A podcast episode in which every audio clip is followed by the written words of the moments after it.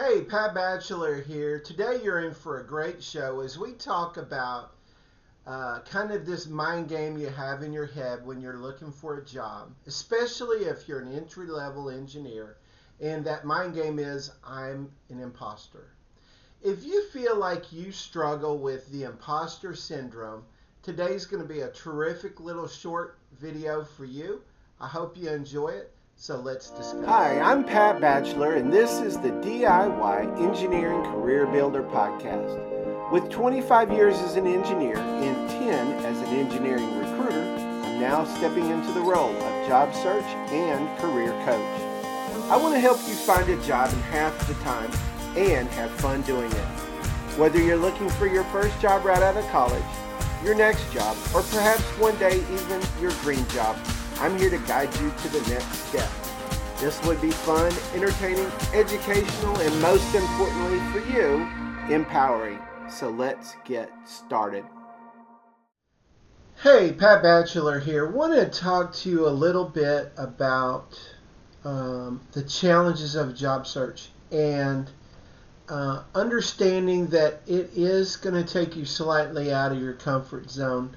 Anything that's new is going to take you outside your comfort zone, and you're going to have to kind of try to face that fear, that real fear of man, I'm not sure I'm doing it right, I'm going to do it wrong, or I'm going to make mistakes, or, you know, I'm an imposter. And we've all been there, trust me. You know, learning new things often takes you outside your comfort zone. Learning how to ride a bike. Oh my gosh, I remember when I was a little kid and I wanted to ride a bike, and I got my little bike and I felt comfortable with the training wheels on there, but when you took the training wheels off, it was really scary. And I remember I got out on the back, out in the backyard, and we're cruising down, and I started riding the bike, and I was going straight and I was riding down the yard, and I remember looking to the left and to the right, and my brothers and sister were riding along with me, and I was going, get away from me, I don't want you to cause me a wreck. And sure enough, they stayed away from me, and I finally coasted to a stop and put my feet down, and I was shocked. You know, I learned how to ride a bike, and but it was scary. Well, the same thing happens to us. And that same emotion on the inside happens to us all the time. It's going to happen to you when you are in first grade. It's going to happen to you when you're in seventh grade. It's going to happen to you when you're in college or even beyond. And so, you know, I could give you another story of a super fail. You know, that one I succeeded. Well, let me tell you about another story where I failed for a full year. I played football in elementary school, and it was kind of easy, but when you went to junior high, it was a whole new step.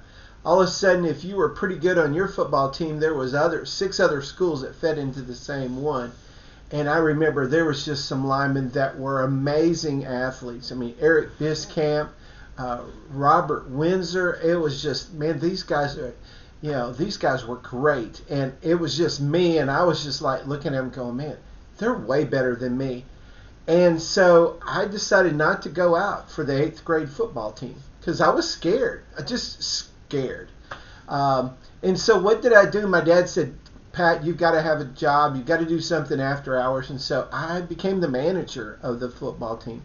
So I didn't play with them, but I hung out with them. And after a season of watching them play, and then the off season, I said, you know what, I can keep up with these guys. And so started lifting weights, doing all the off season training. So when football camp came open, I joined the team, and I was okay. I mean, I wasn't very that great of a high school football athlete or star or anything, but I made the team. In my senior year, I started almost every game and had a great time. So thankful that I stuck, even if I didn't have enough to say, I'm a really good football player. I was barely enough just to get onto the team.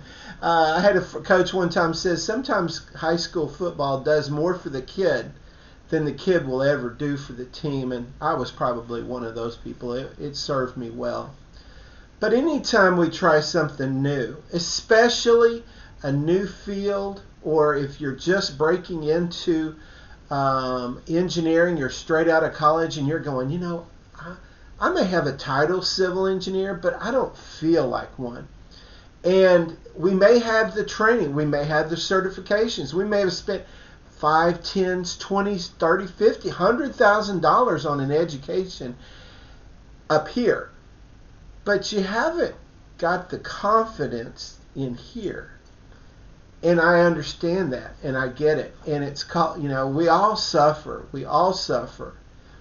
from imposter syndrome. And sometimes you just say, you know what, I'm not sure I can make it to the big leagues, but maybe I could start off in AA or AAA or whatever.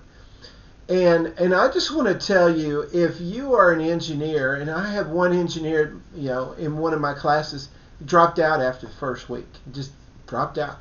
And you know, talking with him later, he was just like, you know, I wasn't ready. I just wasn't ready to do all that stuff that you're talking about.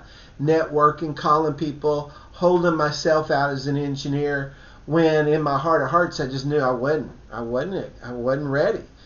I had the education, but I didn't have the experience to go with it to give me the confidence that I could do what you were asking me to do. So I just want to let you know, completely understand. Everybody has it. And here's the one thing I want you to understand. When you're connecting, if let's say you're an industrial engineer, you went to Texas A&M, you got your degree, and you're starting to reach out to people in your network because you're looking for a job. When you reach out to them, you say, hey, I'm an entry-level industrial engineer looking for my first job. I guarantee you, everybody's been there. Everybody's been there. Everybody has been a freshman in college. Everybody got their degree. Everybody is sitting there going, oh man, I don't know if I'm going to get a job offer. They sweat over it. They worry about it. They're anxious about it.